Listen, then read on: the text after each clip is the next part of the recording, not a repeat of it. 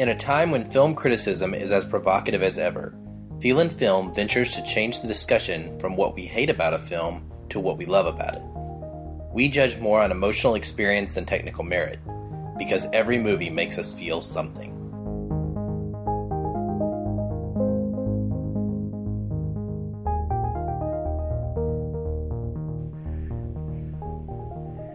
Welcome, everyone, to episode four. I believe this is number four. Are we number four, Patrick? We are. We're we're we're, we're almost at double digits. Not really, but we're getting closer. Hey, you know what? Some days I never thought we would get to two. Yeah. So four. it's monumental. It's monumental. Four is double two, if my math is correct. So I think we're doing okay. Um, Yes. I'm Aaron, and this is Patrick. He's here again, as always, and we are back. Um, last week we kind of went off our normal uh, plan, and we did a little quick pick episode for you where we both recommended uh, a film that was near and dear to us. And uh, it was actually both of them were streaming on Netflix. So hope you got a chance to check out the Waking Ned Divine and Short Term 12 episode. If you did not, uh, it's not going anywhere. So it's there. It's about 35 minutes. It's spoiler free, and it's just uh, us talking about why we think that those movies deserve to be watched. So feel free to go check that one out. Um, speaking of what we've been watching, we wanted to ensure that we were, you know, letting you guys get to know us a little better, um, and we want to do something by talking about what we've been watching lately, what we've been watching, what we've been into entertainment wise, and different types of media. Uh, Patrick, do you want to kick that off? I'd love to, man. I think the biggest thing for me this past week, and uh, Aaron, you've been experiencing this with me. We've been going through the Battlestar Galactica reimagined series from Sci-Fi back in the early aughts. Oh yes, we have. And I got to tell you, we've we've we're about midway through season two, and I don't want to get into too much detail, but we what we try to do is watch at least two episodes a week, and to not try to look ahead to what episodes come up. We we try to time it to where we see two parters, like you know cliffhanger episodes together. That way, we don't get the suspense of having to wait a week, even though um, people in real time had to do that. I don't know. I don't know how they did it. I, I really don't. I think there's less population now because people Oh my gosh, probably, probably died from having to wait. this show would have killed me.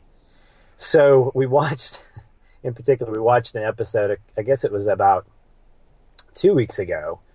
Uh, it was the second of the of the two that we watched, and we found out that not only was it a cliffhanger, but it was a three episode cliffhanger. So we had to wait an entire week to watch two episodes that resolved this particular thing. And I think there were a lot of OMGs that went back and forth between our text messages. Would you Would you agree? Oh, there were tons of OMGs and dudes.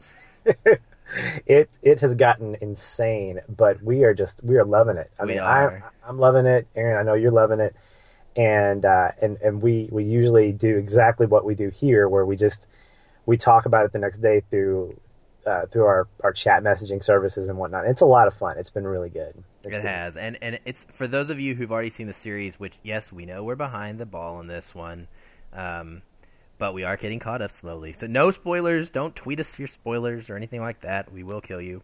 Um, send we'll send Cylons after you. That's what we'll do. But uh, for those of you who've watched the show, it's the Pegasus arc that we are talking about in season two. Yeah. Um, should ring a bell, and and man, gosh, took took a couple years off my life watching that one. Yeah.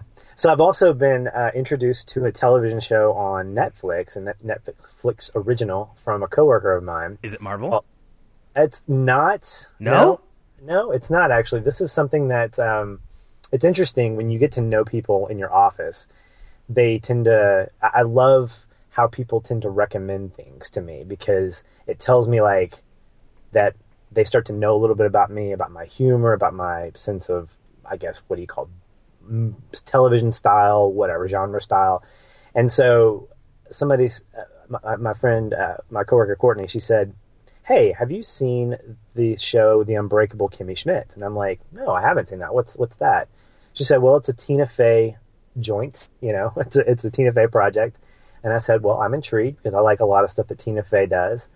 And uh, if if any of you guys have watched it, you know it, it stars the main the main character is uh, is the the woman who played the second second receptionist from the the American version of The Office, and she's just as quirky and bubbly. And um, I'm not going to go into too much detail, but I got to say it's a great 22 minutes of my life that gives me just a healthy dose of laughter. I usually w- watch it when I'm on the treadmill at the gym and people look at me like I'm Looney Tunes because I'm laughing while I'm trying to get a couple of miles in.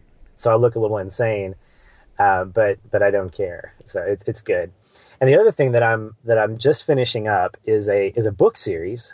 It's a it's a dystology, which means um, it's basically a dystopian fiction, but it's not a trilogy. It's actually a four book series by a guy named Neal Shusterman, and uh, it's known as the Unwind dystology. And it's um, it's been an incredible, incredible read. I got a chance to read the very first one called Unwind, and then had to wait like four or five years for the sequel to come out. The book itself, the first book, is actually a great standalone. Like it could it could function as its own, you know, whatever. It leaves a little cliffhanger, but it feels complete. I've read the yeah. first book, and I, I can absolutely okay. see that. Yeah, I never got past it, but I did read the first one and loved it. So when I when I picked up the second one, I was a little hesitant. I was like, "Well, how can you top this?" And each subsequent book of the series has just impressed me. Not only with his exploration of valuing life and what it means to be alive versus not, and sort of his inspiration coming from uh, from the pro-life, pro-choice debates that have gone on for in, in the recent in recent years. His take on a world where this is sort of the aftermath of of these two worlds and what what what the world has actually done to to deal with all that is is incredible. It would take too long to go into the details of it, but I highly recommend at least checking it out. Go on Goodreads and check out the synopsis of the first one. It's it's a war. I think you can. I think you can go. I think you could. It's okay yeah, to say. So, I mean, it's so a really, war that happens because of the abortion fight, right? The pro life, right, pro choice. So, so, so the book, the, the actual series starts after this thing called the Heartland War. What's happened is the pro lifers and the pro choicers had this big giant war, and they came to this resolution where the there was a treaty that was signed that basically said, you know what, we're going to outlaw abortion. But what we're going to do is because technology's gotten to a place that it has in this world, kids are not allowed to be touched basically until the age of 13.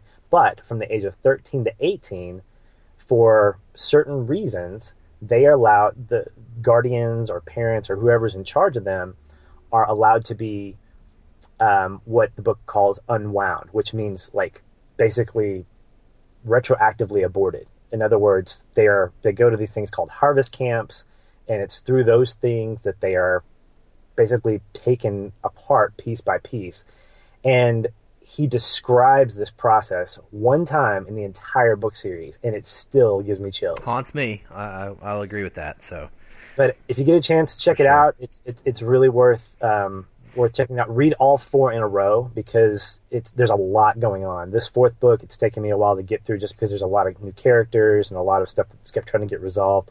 But it's really good, man. It's really really good. Sweet, man. I may have to like check that back out and. Uh try to catch up on it and finish up the series then. Yeah. So, and that's uh, that's about it for me, man. I've, I've, that's what's been keeping me busy. That's a lot. That's good. That's good. So, what about you, man? Um, well, I am other than the Battlestar thing, which you've already um, mentioned that we do on a weekly basis. Um, I do watch a lot of movies. If you follow me on Twitter, um, you are well aware of that. Uh, it's pretty much what I do with most of my free time these days. Um, and my even when I when my kids are over, the kids love to watch stuff as well. So, um, couple couple movies I want to talk about that are out. Um, real quick, I got the chance to revisit a couple of old Western favorites recently. Tombstone, just got to say, maybe the most quotable movie ever. It's up there with my favorite movie ever, uh, Princess Bride, as being the most quotable. But between those two, I, I literally know every every word of those two I, movies. I second that. I second that that comment completely. It's so good, man. It's so good. There's been some threads on the on recently on some uh, podcast uh, community groups that I'm in, uh, discussion groups, chat groups, uh, where people just just were going comment after comment on on a thread of the Tombstone quotes, and I just I could just read them all day long. Um, and then Patrick here bought me uh, Young Guns for my birthday that was last week, so that was awesome. I hadn't seen it in so many years, and I gotta say, it was still very good. Um, a little little underwhelming compared to what I remember it as a kid. I kind of felt like it was this time. It, it felt more like it was Top Gun in the Wild Wild West. Um, but that's not that bad, right? That's not. I'm not trying to criticize it. Um, it's it was very entertaining still. Um, it took me back to some of my childhood. And I just I just loved getting to revisit that one.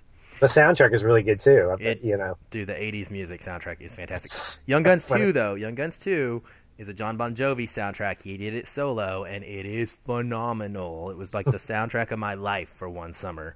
Um. Blaze of Glory, man. Oh, oh, so good. Um, the other the other things I've watched, I just want to talk about um, are all theater movies. These are not ones that we're going to be covering on the podcast, at least not in the near future. You know, maybe we we do year from now or something. They get they get brought up, but these are ones we've skipped over for whatever reason as, as podcasting, and so I want to ma- mention them. Uh, one is the Jungle Book. I went to see the Jungle Book with my kids uh, for my birthday present, one of my birthday presents.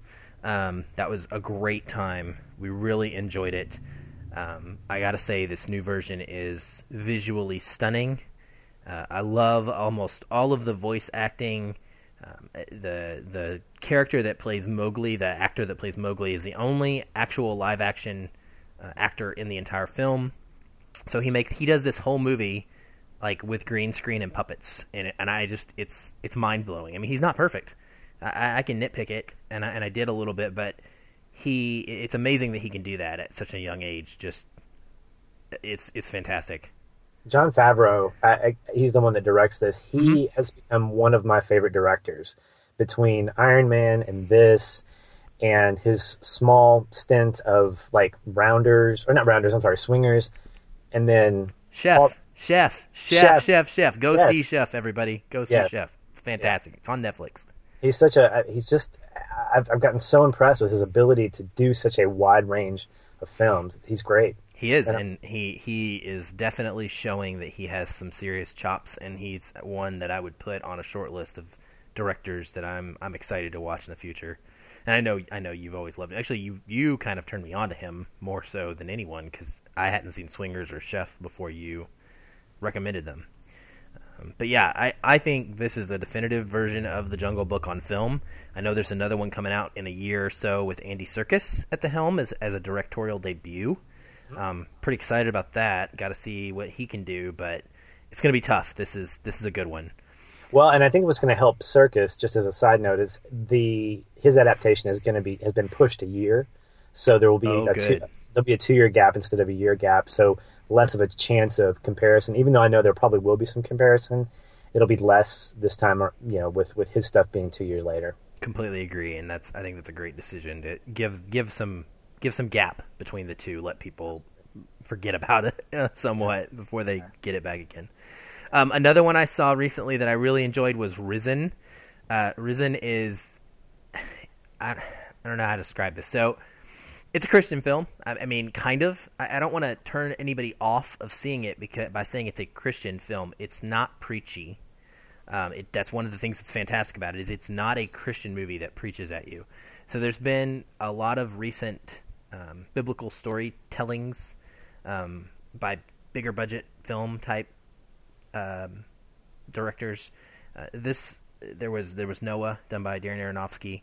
Um, then there was, gosh, Gods of Egypt, I think is what it was called. Yeah, and then Mark Burnett has done a, his del- his television series, The Bible, on I think the History Channel, has been a has been a recent phenomenon. Yep, there's been a lot. It's been a lot, lot out there coming back to like retelling of biblical stories in big cinematic way, and usually they don't do so hot. And I don't just mean like budget or monetarily or critic with critics, but they just they're usually not that great. Like they're not a great product. Um, so I was a little bit nervous about this one. This is done by Kevin Reynolds, I believe his name is, and he was the director of Robin Hood, Prince of Thieves, back in the day I didn't know that. Wow. but he also directed Waterworld. So, yeah. Ah. So, so mm, I don't know, man. I, I was kind of that was what that was the one that worried me. So anyway, what this film is is it's a retelling of the greatest story ever told, um, the story of Christ, and it picks us up with Christ's death. He's he's already either dead or well into dying on the cross. And then what it does is it follows the story of what what might have happened um, in those three or four days um, from the perspective of a Roman centurion.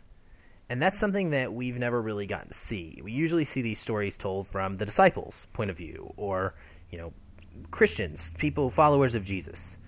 But to see it from a skeptic's point of view, um, it was just it was really well done. The acting was fantastic uh, by Joseph Fiennes, or I don't know how you pronounce his last name. I think it's Fiennes, um, and the way that they integrated little Bible verses and Bible stories into just normal dialogue flow was really great. Um, I really enjoyed it. It was very dramatic. Um, it didn't, like I said, it didn't feel preachy at all. It's not very action heavy. Um, so don't go into it thinking you're going to get a bunch of sword battles or anything like that. Um, but it's definitely one that I want to revisit with the family. It's a great family movie, maybe on Easter.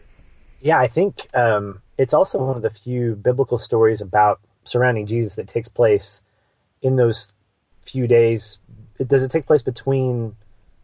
Well, okay, go ahead. I'm sorry, I was thinking something else, but it's one of the few stories that takes place after his after his death, just shortly after his death. Like most stories are before his death, or they they tell the story of his death and eventual resurrection. You're absolutely right. They do normally like Passion of the Christ and stuff. They don't. They normally are leading up to his death, and then it's kind of like a fast forward affair mm-hmm. to his disappearance from a tomb and resurrection right. again um, in front of his disciples. This one really focuses in on that whole. He got buried and disappeared, and now he's getting to the point of resurrection. It's it's filling in those gaps. So it's those. It's that three day period. Yep. Yep. Right? Okay. Yep. Really, really cool. Very, very cool. good. Very good. So highly recommend that. Um, regardless of your faith, I think you can enjoy it as a good dramatic movie. Um, I think people would like that one.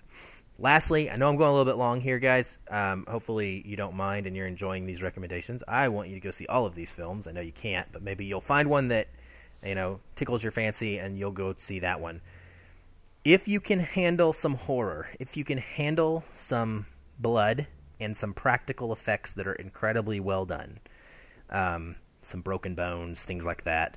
I'm not a huge horror fan of slasher horror flicks, but if you can handle a little bit of it, there's a movie out right now. It's an it's a it's a I don't know if it's it's not really independent, but it's it's called Green Room.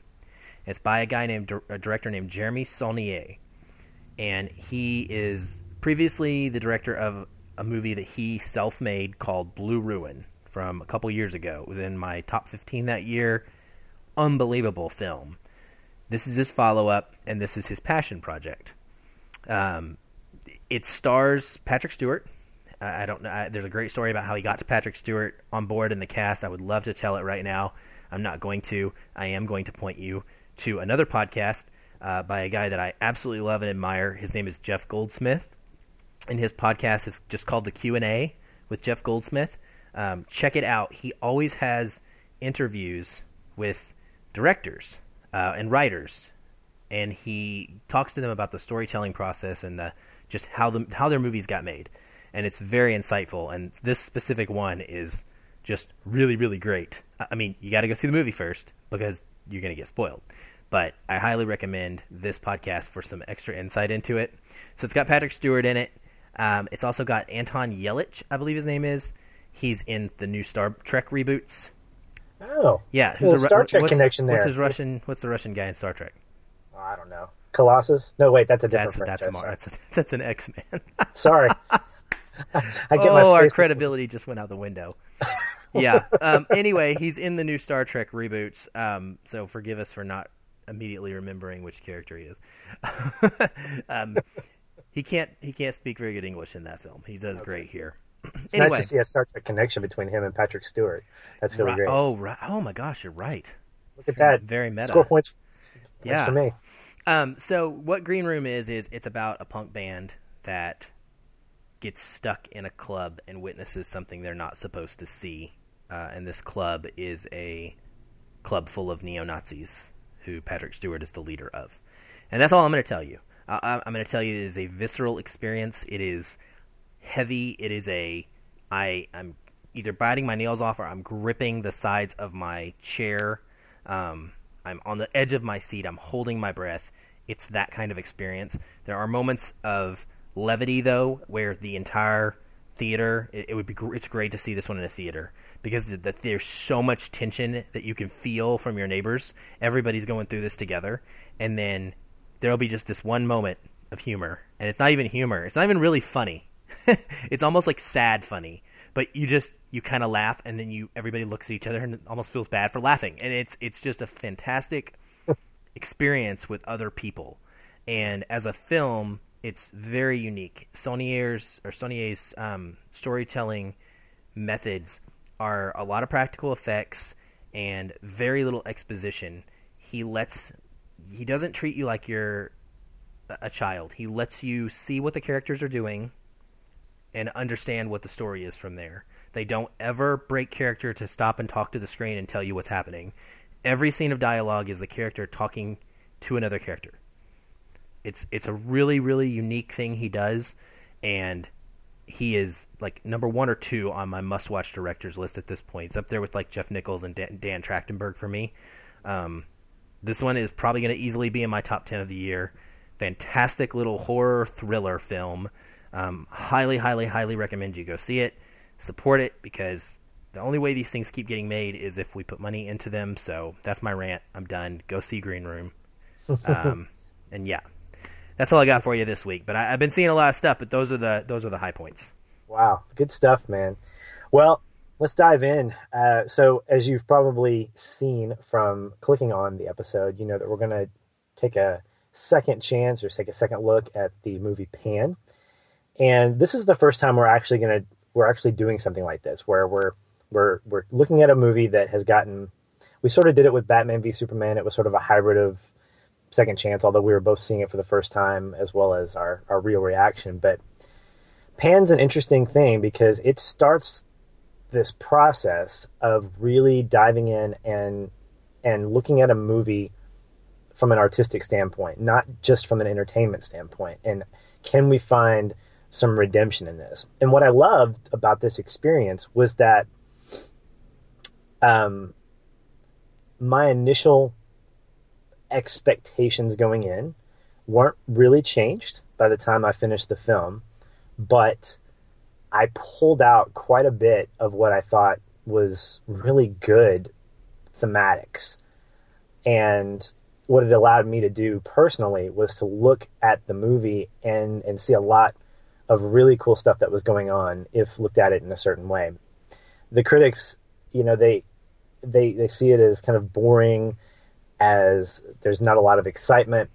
Um, I think Aaron, you you kind of pinged some people on the on, on, the web and said, "Hey, what did you guys think when you saw it?" And and most of it was pretty negative. Most of it was the characters are flat, the story is derivative, all the all the things that I mean, there there's some definite there's some definite truth to some of that. Yeah, I'll be honest on that. That the feedback I got actually is a great indicator of why a great it feeds into the reason that we are doing this podcast. Um, I did get some good feedback. Um, uh, a guy named Gabriel that's in one of the groups I'm in. Um, initially, he gave me the same response that I'm about to mention, but then he did give me some more meat as to why he didn't like it. But I got a few responses back, and they just said, from beginning to end, it was awful and it was terrible. There's nothing redeeming about this movie. It's bad. It's t- it's awful. It was a miserable watch, and there's very little specific reasons. No, one would get. Very few people could give me any kind of specific reasons or would talk about why they didn't like the film, and I think that that's a pervasive way of thinking right now um, across the board. You know, in film criticism and in movie reviews, where we just kind of didn't like it and it's bad. and that's what we're trying to change, right? Is why was it bad? And let's talk about why you didn't like it and then maybe what we could have what we could have liked about it that wasn't those things. Um, yeah. And this podcast is in no way trying to get you to go see it. This is really just an experiment that we're doing to say, look, we think that that movies are a extension of art and an artist is doing something with purpose even guys like Michael Bay, who I do not like, whose style I do not like, the challenge for me will, would be to go into a movie like Transformers or Bad Boys or whatever, and and try to find okay, I don't like this guy's style, but can I find some redemption in there? And I believe I can because, you know, whether we like it or not, directors and writers they're in this to tell stories, and um, and I, what what I what I like about this opportunity that we have as podcasters is to explore that, and and Pan's a great jumping on point to really explore this. I I I, had a lot. Um, had a lot of high hopes initially when I saw that it was coming out, and then when I got the initial feedback from critics and other people that had seen it, it got my hopes kind of diminished a little bit. Um, and so I, I think I, I, told you, Aaron, that it wasn't as good as I wanted it to be, but it was better than I expected it to be. And I think that kind of that that kind of sums up how I went into it and how I came out of it and uh, and I, I, thought that there were some some of the some of the really there's some really great things happening in it that we'll get into. But you know, initially some of the stuff that that I found kind of a bit uh, wonky. I, I didn't like the the choice of modern music. Yeah, and you know, as we're going to get into it, we just want to reiterate real quick that we are spoiling the movie. This is a spoiler podcast, so ah before we start talking, um, I hate to break there, but I just we want to we yeah. don't want you we do we we we are telling you we're not telling you to go see a specific movie, but if you have seen it, um, if you're gonna see it, go see it now and then come back and listen to the podcast. Um, we do think that it's redeeming, and we do we don't think that it's it's a movie that no one should see. We think that it has a lot of value specifically for kids. So, although our in-depth talk about that is going to happen after this break, um, you know, the kids my kids loved it. Um, they're 13 and 11. Um, so I think that it is highly recommended for kids, to be honest with you. And um, despite the you know low critic scores and things like that, right. Um, and such. So just wanted to put the spoiler warning out there, and then set the stage real quick, just for anybody that you know may not know what the story is. Pan is a prequel to Peter Pan. It is a new story that has not been told in a book before. Um, it has been created by Joe Wright, the director. I don't know if he wrote it all himself um, or whatnot. I know he was involved, but it's the story of what happened before when Peter Pan was dropped off at the orphanage, before he became Peter Pan, or how he came to be Peter Pan in a lot of ways. So there's no Captain Hook with an actual hook um, and things like that in this film. It's it's a prequel. So setting that stage. Um, all right, so spoilers spoilers are off, and now let's let's get into it. But you were saying something about the music. Go well, yeah, and I apologize for jumping the gun. I was really just ready to dive in.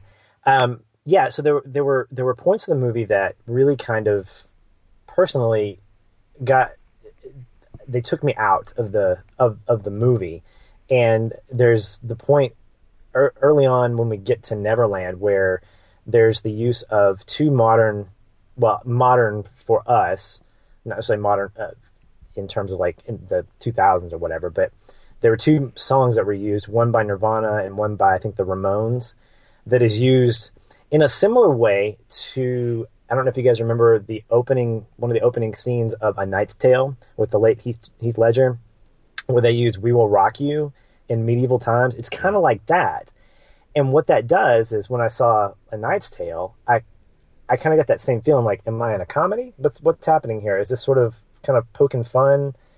But it didn't, and I was like, okay, well, what's what's going on here? So I was I was taken aback a little bit by that, um, and I I think that when when it came to seeing that, it it took me a little bit to get back into the flow of the movie itself. Um, I, Garrett Hedlund, I like him as an actor. Um, well, let me let me get your thoughts on that. What do you think, Aaron? Yeah, I just wanted to say on the music thing real quick. I, I, agree, and when I watched it, that was one of the few things that I specifically really, really didn't like.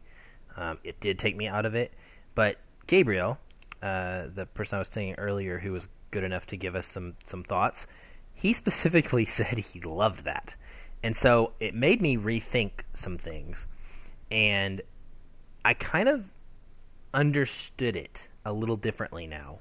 Um, you know, this is a Neverland that this is this is not this is a fantasy world, and and initially I was like, well, how could they know Nirvana and Ramones, right? Like that's not that doesn't exist yet. It's this is set in the whatever era, way way before us now, modern times.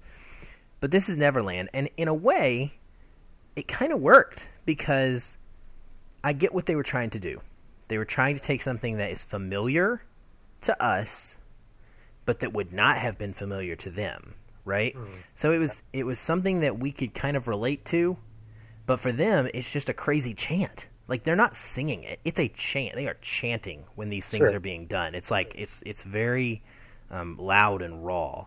Mm-hmm. So I kind of I kind of appreciate it a little more when I took a second look at it, and yeah. I still don't love it, but I don't hate it. Well, and and I think when you made a good point about if if the whole the main idea around this movie's creation is to be geared towards kids, your your kids don't necessarily know Nirvana and the Ramones. So exactly. Exactly. It's, yes. It's, it's it's not something that's going to throw them out. Now, as an adult, yes, it threw me off, and I was a little taken aback by the fact I, I was going, okay, if I can believe that it was created and it's geared to children, then you know the over analyst in me is going, okay, well, what does this song have to do with what's going on? And then I just said, you know what, Patrick, be quiet because it's the chant, it's it's the essence of what's happening here. It's very, that that rawness that you talked about that really amplifies the moments that it's it's really personifying. Yeah, I think that's a great point that, that you just made, and we really need to. I think that's going to frame our whole discussion today about the movie. Um, for anybody listening and for what we're trying to say um, in that we're trying to find and pull out of Pan as being redeemable qualities. Those of you who watched the film and didn't like it because you're an adult and it didn't meet the expectations you had going into it, as you talked about earlier, that's there's nothing you can do about that. Like there's that's kind of how I had my first reaction too. I mean, it's just natural. But when I watched it the second time, and I watched it from my kid's perspective, things changed, uh-huh. and I realized that this is a movie that was made for kids. Uh-huh. And it, it, maybe the marketing failed on that end in a lot of ways, but this is really more of a kids movie. I mean, it's fantastical, it's colorful, as we're going to talk about. You know, like as you, as you go through it, you can see. And for a child watching this without bringing all these expectations into it, it's a totally different experience. So that's right. that's kind of what we're looking to frame this around is that this movie is much better when you watch it with that lens. Mm-hmm. And another thing that that I think we we found in this was the fact that when we think about this movie being fantastic, being abs- almost to a point of absurd, that when you think about it from a place like that, there's almost no limits to the kind of visuals and the kind of you know weirdness that you can go to for the sake of enhancing that that fantastic absurdity. Um, I, I, was thinking a lot about Hook, uh, the Steven Spielberg telling of of a, of a Peter Pan story, not necessarily the origin of Peter Pan. And what we get is a real world scenario with Robin Williams, who we find out is Peter Pan. Sorry, spoiler alert.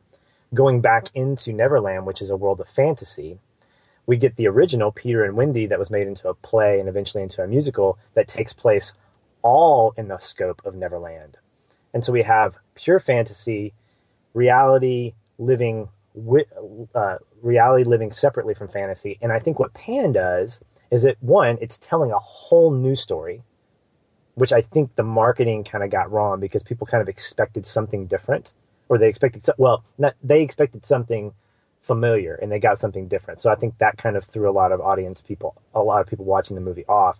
But the other thing is that from the very beginning of the movie, we're basically told fantasy is living among reality. I mean, when we start in the orphanage scene, within 10 minutes, we have these obnoxious nuns with these crazy big. The hats! The hats! oh my gosh, those hats! The design of those hats were crazy. I agree. Yeah. I'm glad you brought that up because that stuck out to me. Exactly, and they're so mean and they're so just personified. It's just just like oh, you want to hate them. They have a secret cellar where they steal all of the good food and the candy. Like I couldn't even believe. I was like, why do these nuns have a secret cellar? But you're right; they're setting right. the tone. and then, everything is kind of a fantasy. and then we have the scene where the kids are basically it's like the invasion of the body snatchers like peter pan edition yeah and they get there by doing what they raise a bat signal essentially the nuns Yeah. like raise a flag yeah to tell uh, the jolly roger flag, to come yeah it's flag, like yeah. it's there it's a pirate signal essentially it's So a bat, bat signal it- it's great so so all of this is sort of just just like nonchalant like this actually this this is just reality. So the fantasy is reality. It's not two different places. I mean it's like the nuns that live in quote our world completely know that there are pirates that live somewhere else on flying ships. So so by having that by selling that early on even among the the narration at the beginning we're being told you're about to experience something that is completely frivolous or not frivolous but completely weird and crazy and almost just nonsensical. So from a kid you're like bring it on. And it got me thinking about my my child who one of the things i love about him is his ability to tell stories with simple objects. Like he has a toy train like a wooden train that he makes stories out of as opposed to having like a video now he likes video games and things like that but where he really where i see his imagination just thrive is when he has simple things that he has no pre uh like no no no origin story no no um, foundation story to begin with that he builds off of. Like he just tells his own story and i think pan is doing this. First of all i don't know that any other there's never been a pan story that's been written or told or been narrated in a way that is telling this story which i think is a bold move no to tell it's this unique story it's very unique and there's there's a lot of things in there that that i think adults didn't like because it didn't do what we expected again it's you know i'm one of them i went in and I wanted to know how he got his hook hand. I mean, I think everybody wanted to know that, right? I'm sure you did too.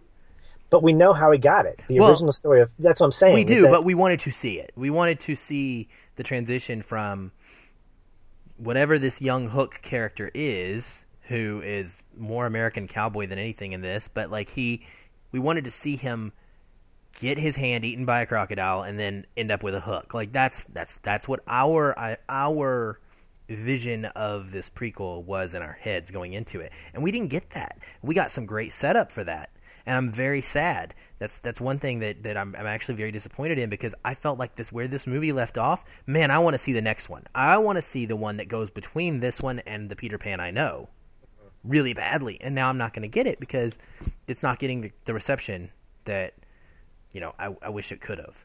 Right. Yeah, it it it definitely has the sense of there's more story that's that's ready to be told, and it did sadden me because of the the feedback and because of the traction that it lost, uh, if it ever had any, even with my man Hugh Jackman at the helm. Um, that we're not going to get to see the aftermath of that. However, we did get to see a lot of exposition and exposition done really well and we got to see a lot of the the world of fantasy without bounds being told in a way that wasn't necessarily different but in a way it it really did fit into this this fantastic absurd environment that was that was that was being visually set up and the story was was really echoing that um let me see what else did I have. There's a line that Garrett Hedlund's character Hook says when when Pan gets to the when Peter he's not called Pan at this point, but when Peter gets to gets to the mines when he gets he starts figuring out you know what's going on. He's asking all these questions and Garrett Hedlund I like the guy a lot. I loved him in Tron. He was great in um there's I forget the other movie that he was in, but it was a cowboy movie. But he's got this really distinct like deep like baritone voice. Well, that would make sense then because he was a cowboy in this one too. Yeah, so he's got that swashbuckling style. I, I, I felt like he was channeling his inner Indiana Jones at times, and he seemed to kind of chew and swallow his scenes a little bit uh, with the way he talked. Because and he just he did seem a little bit more personified than I liked, but he said something when Peter gets to mining the uh, what was it called? What's the what's the Pixum. I love Pixum. it. I Love it. the concept of Pixum. that was so cool. yeah, so cool. so he's mining there he's, he's in this mine uh, mining this pixum and he's, he asks Hookie says you know what is all this what is all that this this just isn't this isn't real this can't be real and he goes he goes you just got here on a flying pirate ship real should be a very fluid concept, you know. And I thought Yeah. that sums up the movie. Yeah, that it- that is what that's the mentality we need to have as an audience going into this. Okay, real's a fluid concept. All bets are off. Let's see what goes on. And from there, I started having some fun. I I started having I completely concur. I mean, Peter thinks he's in Canada. yeah. He says he's is this Canada? and I like I was laughing out loud at that. That was a point I was like, yeah. okay, like I'm starting to understand what my mindset needs to be to enjoy this. And yeah, Yeah. man, that that is such a perfect line to yeah. to really explain that. I love that you brought that up. And there's and the movie is full of that. Honestly, there's you know, there are a lot there's a lot of great dialogue in this. Um there's not over exposition, there's simple explanations uh, very close to that scene you were talking about when he's with Hook in the mines. Um he he's asking what the Pixum is. You know, Yeah. Harry's like, "What?" Or not Harry? Why am I saying Harry? This is not Harry Potter. Is that twice? I think I did that on another podcast. Man, I have Harry Potter on the brain. Oh my okay. gosh, It's okay. It's okay. I have no idea why I'm doing that. But Peter Pan, different character. Everything in the world is not Harry Potter. Um, Peter is asking him about the Pixum, and Hook simply says, "He says they kill for it, we die for it. Simple as that. That's it.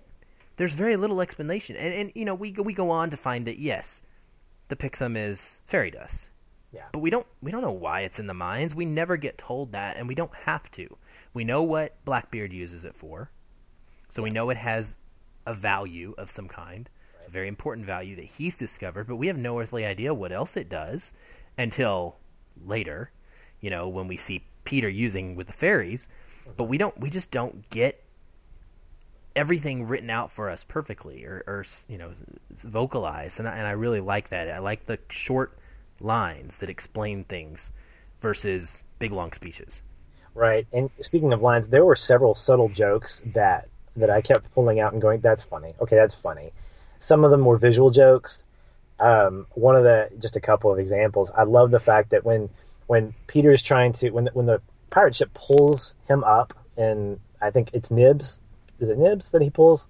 who's And Nibs? Nibs- Nibs is the, the, the kid that, that he's trying to his part- friend Yeah, at the orphanage. oh okay. Um, I didn't know that. yeah. I didn't know he had a name. Yeah, Nibs, and he's and he's from the original Pan story. oh okay. Cool. Yeah, little little nugget there for you. yeah that's awesome. Um, and but so he's on the pirate ship and he's trying to he's trying to figure out what's going on and he, he, he there's a a part of the pirate ship that he's standing on is on fire and he's trying to blow it out. Like this giant fire. He's trying to blow it out. That was great. Uh, the is this canada is a great line. And i there's always gonna there's a place in my heart for hugh jackman. And i'm gonna go ahead and just say it on record. I have a man crush on the guy. I think he's just fantastic in almost everything he does. And uh, seeing him as the he's always going to be the Wolverine to me, but then seeing him in things like Les Mis Jean and even Valjean. yes, oh don't get me started. Uh, my favorite. He's just just a great great actor, and he makes a line as he's introducing himself to the new recruits in Neverland. He goes, "My rules are so simple, you could write them on a pig's ear." Which I have, and he holds up this pig's ear with the two rules on it. I thought that's just so so just so dumb and, but and it's so it- it- funny It is dumb, and, and I'm thinking Hugh Jackman loved saying that line. I'll bet he just loved saying that because it was so stupid and so funny at the same time. I fully believe he enjoyed it. His performance was one of the, the takeaways that was the best thing out of this thing. He, I really liked Peter's performance too. I don't want to go into any detail much about him. Um, I thought they both had such fantastic facial expressions. Um, Peter's Peter was really good with that. Um, but but man, Hugh Jackman was just awesome. He's awesome in, in this absurd, crazy way, and it looked like you said, like he's having fun, like he just had a blast, and it makes me it makes me think about how uh, that pig's ear joke. And and many many of the jokes in this entire film many of the things that happen um, you you could say to yourself man a child could have thought of that. Like that's a kid's thought. Right. and this is this goes into what you're you were saying about your you know your son's imagination is that's okay. It's it's different interesting. It's not different bad. You know it's it you yeah a child could think of it. And and it's really all about having a childlike faith.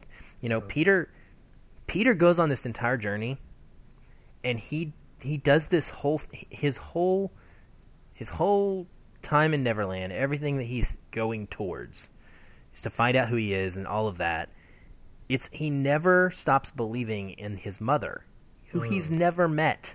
Right. He's never met her, and he believed in her before he found her letter, mm-hmm. and then he believes in her after the letter, and and right. with and he gets lied to along the way many times, and, and about who she is and what the truth is, and he never stops believing. He has a childlike faith, and that it just more reinforcement of how that lens of watching this as a kid, it, it really brings out the best in it.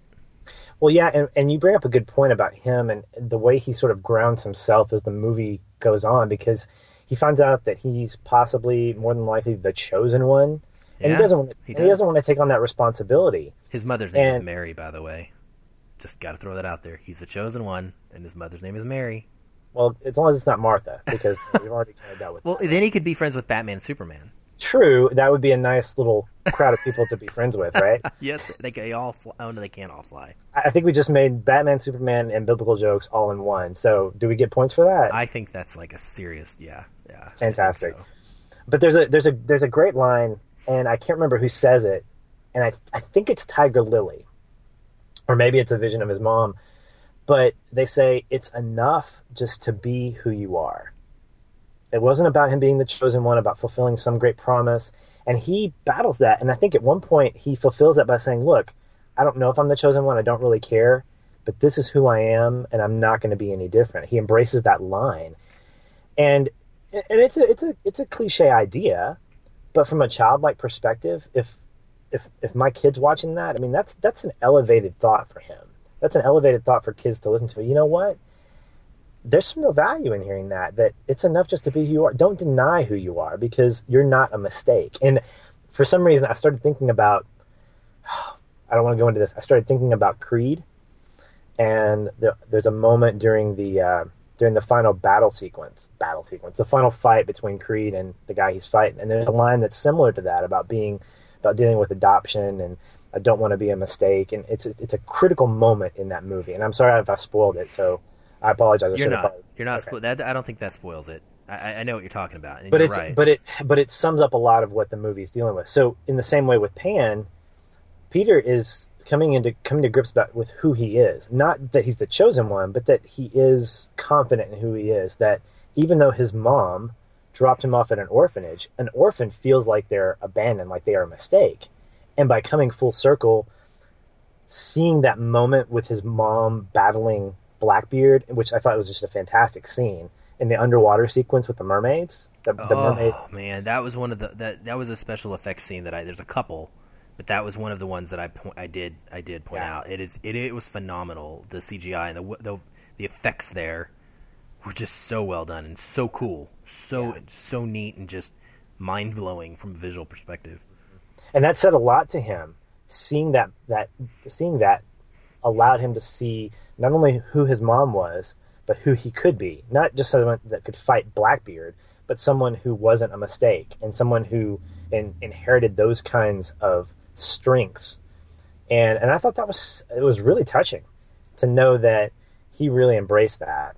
Um, so I thought that's a that was a great theme that was that was played out his growth as as as Peter into Pan, but also into his own as a as as a person. I thought that was really good.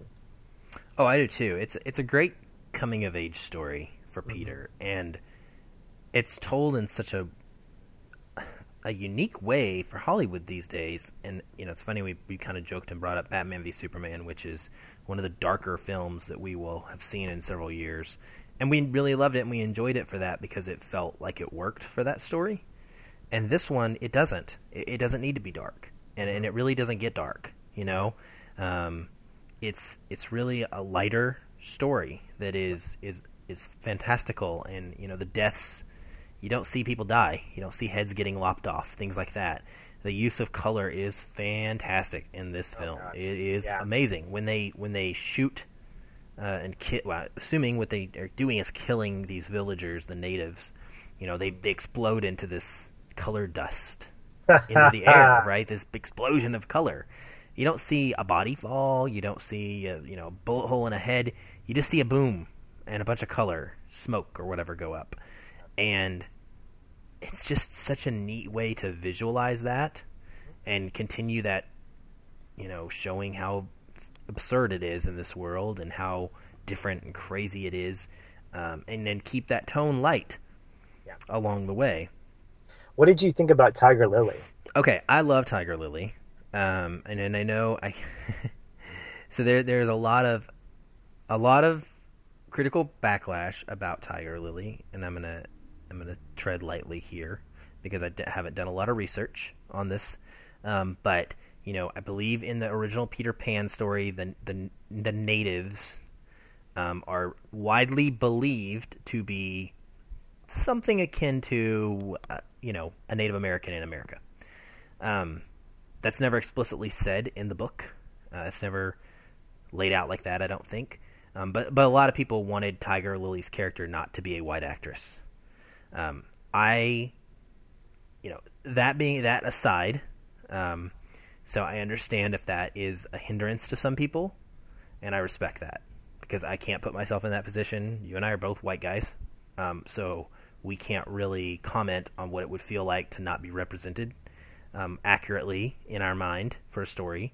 What I will say is that she knocked it out of the park playing the character.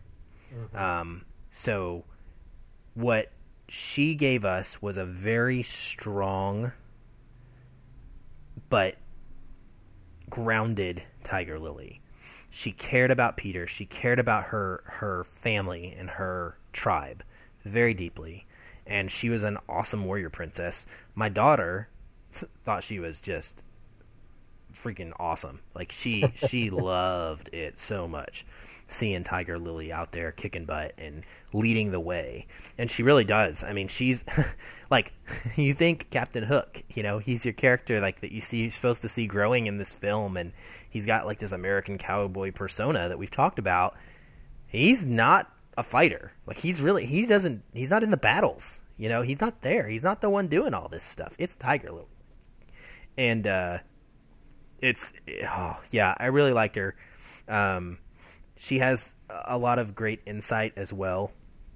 Um, she's not afraid to admit her mistakes. You know, when she lies to Peter, she tells him straight up. She's like, "Yeah." Well, she gets caught, I guess. She doesn't tell him that she's lying off the bat, but she does admit it. You know, and and say, "I'm sorry," kind of. She's like, "I I get it. I I just thought that this is this is what was going to be helpful uh, for you." And so I love it. I love her a lot. What did you think? You know, I, I thought the same thing. She is she was strong in this, and she came across as being unapologetic about who she was. Um, I think where one of the criticisms is that the characters are very flat. I don't know that these characters had a lot of time to round themselves out. I think that there there is some there is some merit in saying that they were very sort of stereotypical personified versions of, of the characters they portrayed. And I again I'm gonna go back and say you can forgive that because you have to sort of go a little over the top with them in order to get them into the place of the bigger story that you're telling. I mean this isn't a character study. This is a, this is an adventure tale. So we're not doing a character study on Blackbeard or on on Hook or on Tiger Lily. So we already get the bombastic, strong feminine character that is Tiger Lily. And we always we already get the the so to speak the swashbuckling but non-fighting character in Hook, and then the the overzealous character of Blackbeard. So from that standpoint, I loved seeing her, and in, in especially in the moments with Peter, and having empathy for him, but also seeing how much she fought for her people. And I thought that that she was just a lot of fun. She the, her costume was great. Oh, I, so I, I love I love the colorfulness of that costume. And again, I, I don't think I've ever I, I I think because it's so out out of you know just just out there that I can forgive that she's not Native American because we weren't going for something realistic or even necessarily based on a book character, you know. And I always make the joke about why are all these these adventures with people like Peter and Harry, why are they always, you know, British? Why can't we get some American people in here? But because that's my American bias or whatever. But the fact is, these stories were written by British people, and this is this is the world that that envelops these authors and stuff. You know, Barrie and these other British authors. I mean, this is the world they know. So, um, I think when when it comes to you know character types and stuff like that, I can forgive it. I, it wasn't really a, a deal breaker for me by any means because this wasn't a character study. This was an adventure tale, and um, you know, you had an Australian playing Blackbeard the pirate. So, and uh, but I thought it was great. My favorite character though was Smee. Really? Yeah. of and, all the things, of all Yeah. the characters. because he his comedic timing was probably my favorite. He didn't have very many of them, but when he came onto the scene, the way I didn't even remember the actor's name, but I know he was in a I know he was in Borat and some of those movies, but he he just had this presence of being very very quirky and very hokey. He reminded me of the Smee from Hook in that same like okay, um, he, he he has a relationship with James Hook, and you see where that origin comes from in this story, where he is Hook's right hand man. He's his partner, uh, trying to get him out of danger as much as he can. But even the way he looked with his glasses and kind of the the the Coke bottle eyeball type thing, I thought he just he was just really he was just really nutty. He was kind of like a like not really a nutty professor, but he was just really just quirky to me, and I liked that. Oh, he was very quirky, and I and I would love to find out. That's another thing that I'm I'm sad about. It's because I, I wanted to know how we get back to him being with Hook. You know, because he's Hook's right hand man, and he, he was with Hook, kind of. It's first he starts off working for Blackbeard, and then he helps Hook escape, and he's with Hook, and then he kind of goes back to Blackbeard, and then we don't really see what happens to him in between um, and where he's at by the end of it. Actually, I mean, he's not there at the end of the movie when they're flying off. Um, God, I would have loved to see what happened with him. Yeah, yeah. It's it's sad that we won't get to see that, but um, as as I've done research, I've, I've I've begun to see that other stories have been written, and you know they may not make it onto the movie screen, but they're definitely out there for exploration. This is, I believe, this is uh, Peter Pan is now in the public domain. Is that correct? Yep. So yeah, so it's out there. Um, there's tons of material on this, and anybody and, and everybody can make up their own their own story, and that's part of what I think is it needs to be understood when you're watching this. This is not, yeah, this is just one person's take on it, or one one group of people's take on it, and it's it's okay for it to be different than you would have. They're not ruining a franchise or messing with what you know has to be a certain way. I think I think this is a great universe to play in the way that they chose to do because it's built around the idea of everything being bonkers. I mean, it is. It's it's it's built around that, and so it's the perfect playground for things like the memory tree. One of my favorite scenes is is the memory tree special effects, as it like is telling the story of the past battles and how ne- what has happened in Neverland.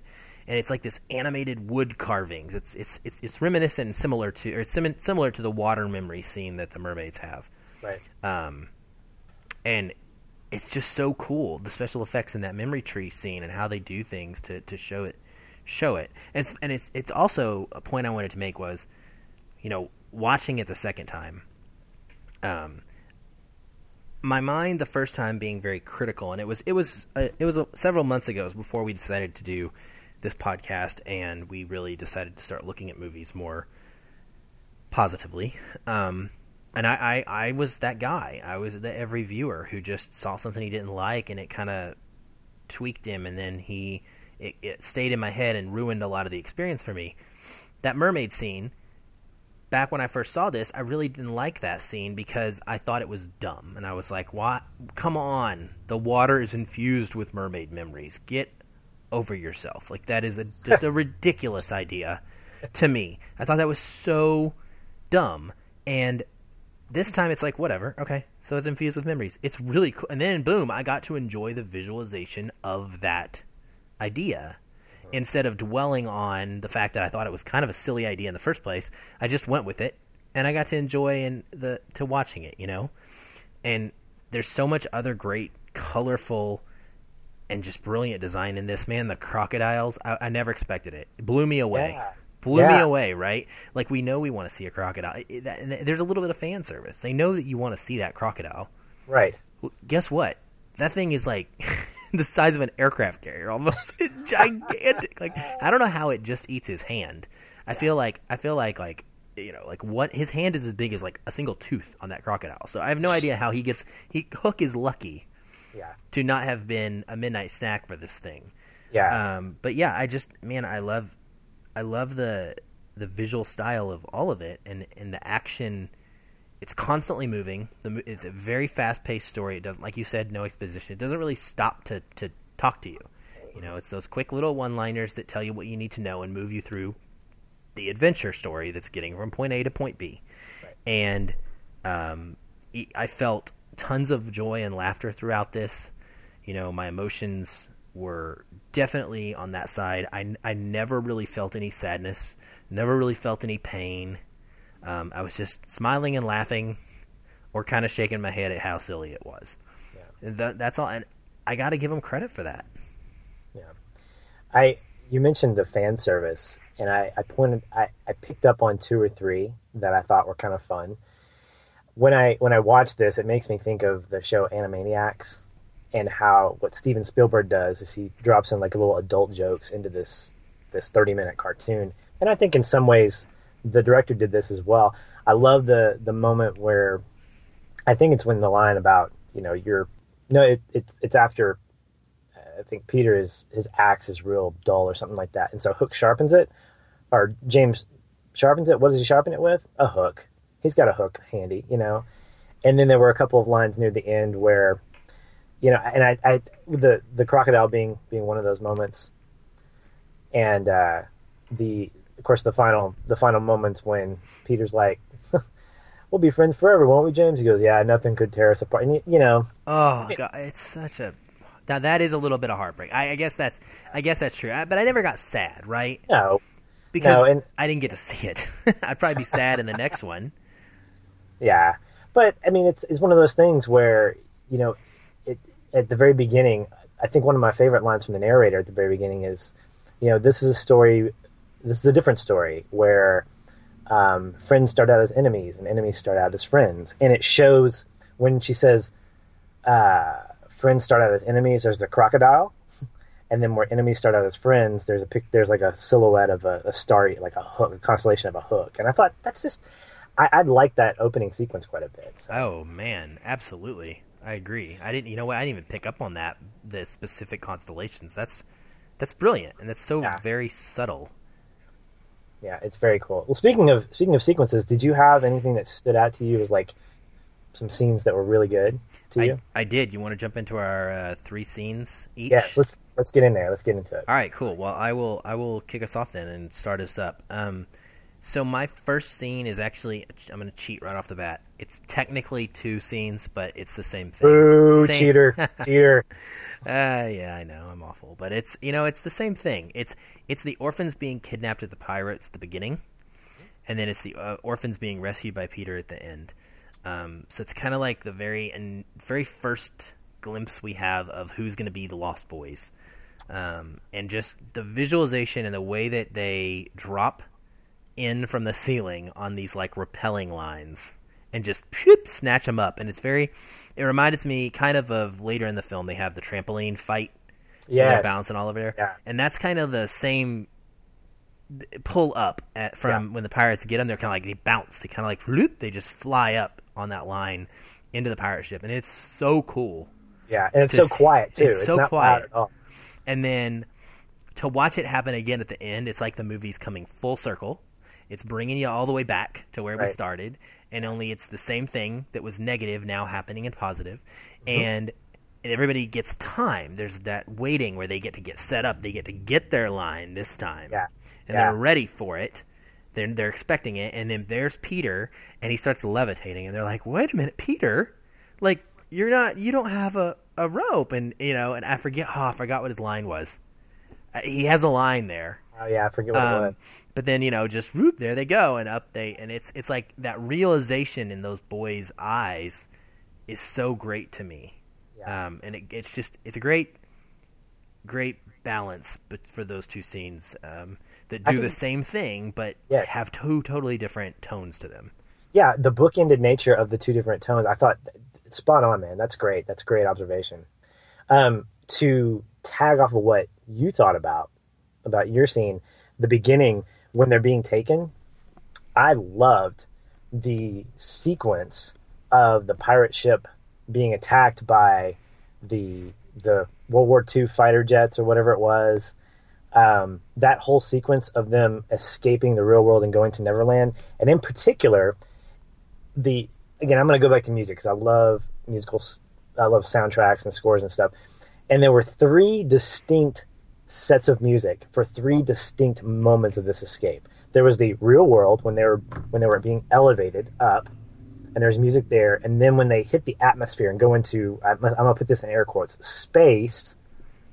It's a different set of music, and then you see Peter being sort of tethered by a rope, and you see a it looks like almost a planet in front of in, in the foreground, and he actually grabs it like it's some kind of toy. Yeah, it changes the perspective. Very, yeah, yeah. Which, which again just reinforces that absurdity.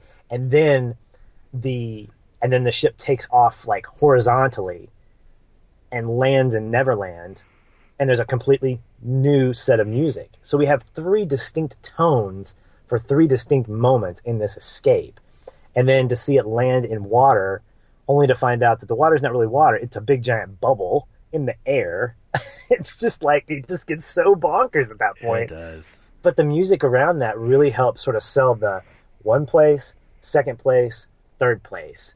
And and I thought that was just so great to me. That was like I'm in. I'm in. I'm in for the long haul. This is this is crazy weird, but let's let's see where it goes. Yeah, that so, is that's great, man. I I didn't know. Um, yeah, I don't know if I even really paid too much attention to the music myself. Um, but it makes me having you said say that makes me want to go back and listen to that music. And I, I, I know I'm jumping off topic just a quite quick second, but like that's that's another point that I can make to why the film is different if you watch it with a different perspective. Um, we keep we got to go back to that because when we went into space there on the pirate ship, my initial reaction the first time I saw this movie was, "Why can he breathe?" I got critical and yeah. it took me out of enjoying it. The second time I watched it, man, I was laughing. I had a big grin on my face the whole time because I didn't care. I realized it was absurd, and at that point, I realized, oh, he's gonna grab that planet, and it, the perspective's gonna change, and then he's gonna bounce into that Neverland bubble and all this stuff, and and all of that stuff I knew was coming, and I just I let myself enjoy it so much more because I wasn't worried about the fact that he couldn't breathe in space. and it's funny because you you specifically said space in air quotes that that triggered that in my mind. Right. That's awesome. Um, my yeah. number, my number two, um, and this is my daughter's favorite thing about the whole film. So, gotta put that out there. And I told her I would, I would say that. Um, the multiple failed flirting attempts by James Hook. Yes. this is not James Bond. This is James Hook, and he is yeah. not very good at flirting. And every every time he tries to say something sweet to Tiger Lily, he's very genuine. Like I, it's funny because like I see it and I, I, hear it and I'm like, man, he's actually you know he's trying hard. He's just not very good at it, and he's being very genuine, but it fails miserably, and it just it, it's like it, it, never works. And every time she slaps him. it repeatedly, like at least three times, she he tries to flirt and he gets hit, and it's like she wants no part of it that's not it's it's perfect because it's it's kind of making fun of romance in movies that right. doesn't need to be there. Mm-hmm. It, it, it, it, keeps you in that line of this is an adventure film and we're going from point A to point B and there's no time for this. Bam, let's move on. And uh, it also speaks, you know, the strength of her character. And, and in the end, there's a little bit of romance. You know, there's a little bit of understanding between those two characters, and you get that. But it's all set up by that comedic failed flirting that happens throughout the whole movie. Right. There's a great moment. It reminds me of a great moment when um, she and her cohorts are being um, they're being I guess uh, accosted by by Blackbeard, and he, something like he gives up the the the secret, like he knows where the the fairyland is or whatever, and he goes and she gets mad at him, you know, for for revealing that secret, and he goes he goes, I didn't want to watch you die and she goes, and she goes, you, sh- you should have closed your eyes. you should have closed your eyes, right? It's so matter of fact, and it's so yeah. true. Yeah, absolutely, and it just speaks to the fact she reminds me of Katniss Everdeen from the Hunger Games. When there's a there's a moment in I think the second book where she says, I don't have time to think about kissing when I've got a rebellion to incite. It's that same kind of attitude. Yes, It's so so good. it is. I love that.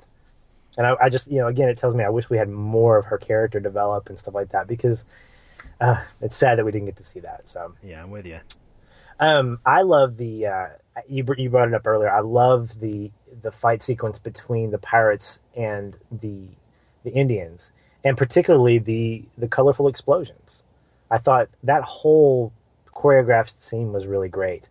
It it really amplified the fantastic attitude behind the movie, and it, it took out some of the some of the terror that a kid might see. You know, when you see colorful explosions, but you see people kind of sword fighting and stuff, you know there's something going on, but you don't see blood splattering everywhere. This isn't like a, you know, this isn't a Tarantino's version of Peter Pan or whatever, and I'm glad. This is very much a. I would like to see that. I bet you would, man. I bet you would. I would. I would gladly watch a Tarantino's version of Peter Pan. Pan from Tarantino coming soon.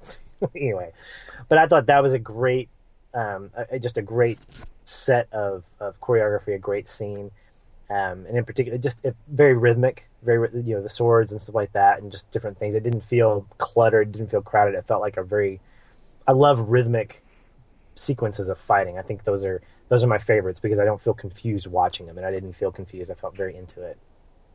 That's it great. good. Yeah. Cool. Well, my number one um, was their part of the sequence of the pirate ship escaping at the beginning of the film. That whole sequence is amazing. So Yeah. from start to finish, it's just fantastic. But specifically, the small part where the pirate ship swoops down, dips into the water for the first time ever, and it's a ship, so it's really cool to me to see it in the water. Um, and then it like it goes under the bridge, and then it comes over, and it boom, and then it goes straight up, and it does the whole shoot straight up in the sky, and then it hovers, Yes. and then it just whoo, starts shooting to space like straight vertical, and all of the the airplanes that are the the fighter planes that are coming after it uh-huh. are like pulling, going straight up in the sky, and they just they can't they can't make it, right? And you just know they're not going to be able to chase it all the way up there, and it's like you just see them like start to peel off and like just fall off, fall back because they can't keep up. That whole visual sequence of just the, the the escape of the pirate ship, dropping into the water like that, as a ship would do, um, making a big splash, and then coming out of the water up into the air, and then straight up into the space. Uh, that was amazing to me, and I could rewatch that over and over and over and over and over. It's it's a great one. It really, really is. I thought just the visuals of that were were, were spot on. Um, and and speaking of visuals, I, you know, I think we've both said this. The the mermaid sequence, getting the exposition of his mom. Two things about that that really hit me. First of all, the effects of that were cool. I thought using water and and getting into that were really kind of a neat thing. But we, I, I love I love the creativity of backstory. I love when storytellers use not necessarily normal devices to tell about history. And this is sort of a tie with the with the tree sequence, the the tree trunk sequence of, of seeing of getting that kind of exposition. So I think those two are sort of tied for for my top one because of the fact that the way in which we get more information visually. Like and particularly with the mermaid sequence, we don't get narration over that one. We got narration over the tree sequence, but not over this. We get we get dialogue between Blackbeard and Mary as as, as he's fighting her and she's fighting him. Um, and so we get to sort of not really interpret, but we get to sort of we get to really kind of glean what's happened here. And then, of course, if we didn't pick it up, then Peter kind of responds to that and say, "So my mother was actually a warrior, and she really did this." And and Tiger was like, "Yes, she was." And you're the chosen one. And he's like, "I don't want to be." And, and you know, we get into that, but I really love that sequence because it it was a great way to uh, to tell her story and to do it in almost a subtle way than just saying, "This is what happened to your mother." So I thought we were kind of living that with Peter as well. Yeah, absolutely, we were, man, and that that's a great one. I I love that as well, and um, probably would have been my number four, a combination of those those two sequences as well. So that's it on Pan. Um, you well, you got any final thoughts? Well, after I watched this, I went to my nerd mode and checked out. Um, I, I noticed on the IMDb page that that J.M. Barrie was a writer on that, and I was like, wait, isn't he dead? That's weird that he's considered a writer. But then I thought, wait, he created Peter Pan, so duh. But it led me to a Wikipedia page listing all the works that incorporate Peter Pan. And guys, there are a ton. I mean, absolutely just a ton of works. And there's a particular trilogy that I want to check out. I think it's a trilogy, but it's co-written by um, Dave Barry, who is a humorist that whose books I've loved of his. He's just really a funny guy. And another guy, I don't I don't remember his name, but they co-author these three stories and their origin stories. And um, I checked to see if maybe this story was pulled from that, and it wasn't but it makes me just want to read more of the source material and, and, dive into other authors and how they've interpreted Peter Pan. I think there's another book that's sort of written from a dark standpoint where Peter Pan basically coerces his lost boys into doing his bidding. So he's like a darker character. There's my Tarantino version right there. There it is right there. So let's call it QT and say, hey, look, read yep. this book and make it and, and make it happen, right? Um, but yeah, it, it really inspired me to want to check out some other books as well as Peter and Wendy, which is the original story that that we that we know and love that the play and the musical eventually came from. So how about you? Um, you know, like I said, I really am just sad that I don't get to see more about Hook and how he becomes the villain, Captain Hook. Um, I'd like to see more of him. I'd like to see more of Tiger. I just like to see more of this story continued on with these characters, these actors. I thought they were all very, very good um, overall. And so I would have liked to seen this continue on. I would have watched it, um, but I'm a little bit bummed about that. Yeah. I also would just say to kind of illustrate last time what we've said over and over about watching this from a child's perspective or watching this differently from a trying to take the positive out of it. If you go on Letterboxd, I did not take it down. You can still read my initial review of this film. And I basically say that there is nothing good about it at all, that it is awful and it should never have been made. And I say I wish that a giant crocodile would eat every copy of this movie and wipe it off the face, wipe it from existence. That that is the line that I used in my review. That's quotable. Right I there. was pretty harsh on Pan. um, I actually remember arguing with my kids about it. We we've talked about it several times before the podcast ever came to be a thing. How they liked it and I didn't and why I didn't. And so it's it's a real treat for me to be able to have this discussion with you and dive back into it and look at why it's a good movie. Yeah. And to rewatch it with them again, both times I watched it with them. And this time I really got to enjoy it with them. We got to laugh together and smile together more because I was engaged with that experience. Um, and I just think that however hard it is for us as movie viewers to check our expectations at the door, we have to attempt it. We don't. We're not always going to succeed. Um, we're going to talk about. I'm going to, you know, talk about Civil War a minute here in a second, and you know, it's coming, and we're going to go into that with expectations as comic book fans and comic book movie fans. But we have to kind of temper them some, mm-hmm. so that we can ex- enjoy it to the maximum possibility. Right on. And uh, and I think that if you go into almost every movie you watch looking for the positive, um, you see something or something kind of doesn't sit well with you, you just you know close it in your hand and throw it out and just move on to the next scene and don't dwell on it. I think you'll have a better time enjoying the movie. And Pan is a fantastic uh, example of that working to fruition for me. Yeah, Great, man. Great thoughts. Great thoughts. Well, I think that about does it for us. Um, anything else you want to add? I guess our, our normal, uh, you know, where you can find us and all that stuff. Yep. Yeah. Uh, you can find me at Aaron L. White. That's A A R O N E L W H I T E on Twitter. Um, you can find my Facebook using that name. You can find me on PlayStation using that name. You can find me everywhere pretty much using that name. Um, you can find the show at Feelin Film, F E E L I N F I L M, um, at Twitter. Also, a Facebook page for that um, as well, and a website is feelinfilm.com. Yep. So check us out in all those places. We'd love to interact with you on Twitter or on Facebook.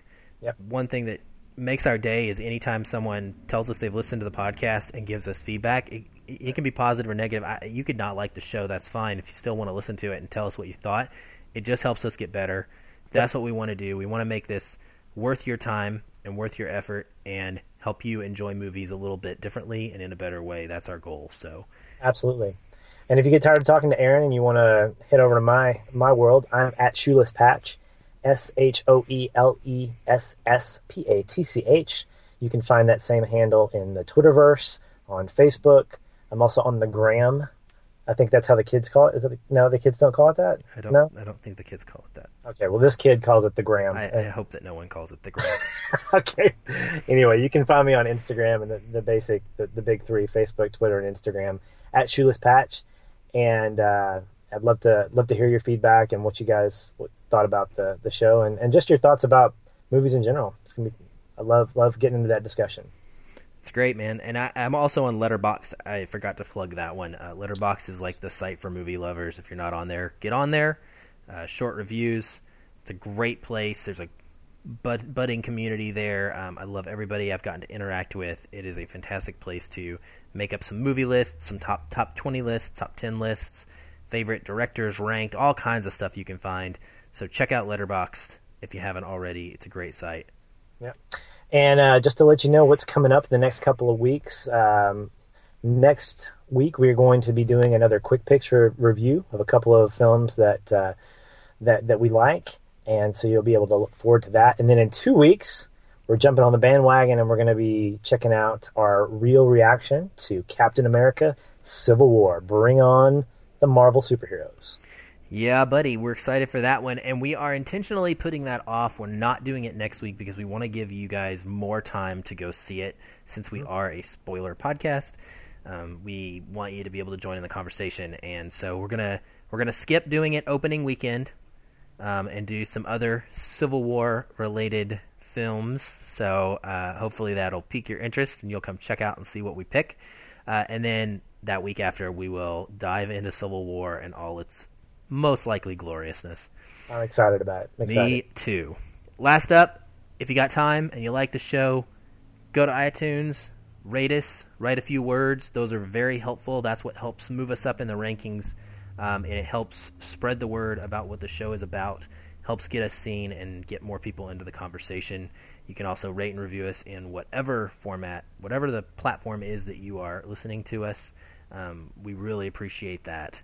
It, it helps us out immensely, and we love to read your feedback. Absolutely. Sweet. Well, with that being said, I guess we are going to get out of here. All right, and we'll talk to you guys next week, and hopefully you'll hear a lot from us in between. All right, man. Here's some fairy dust. Let's fly, fly away.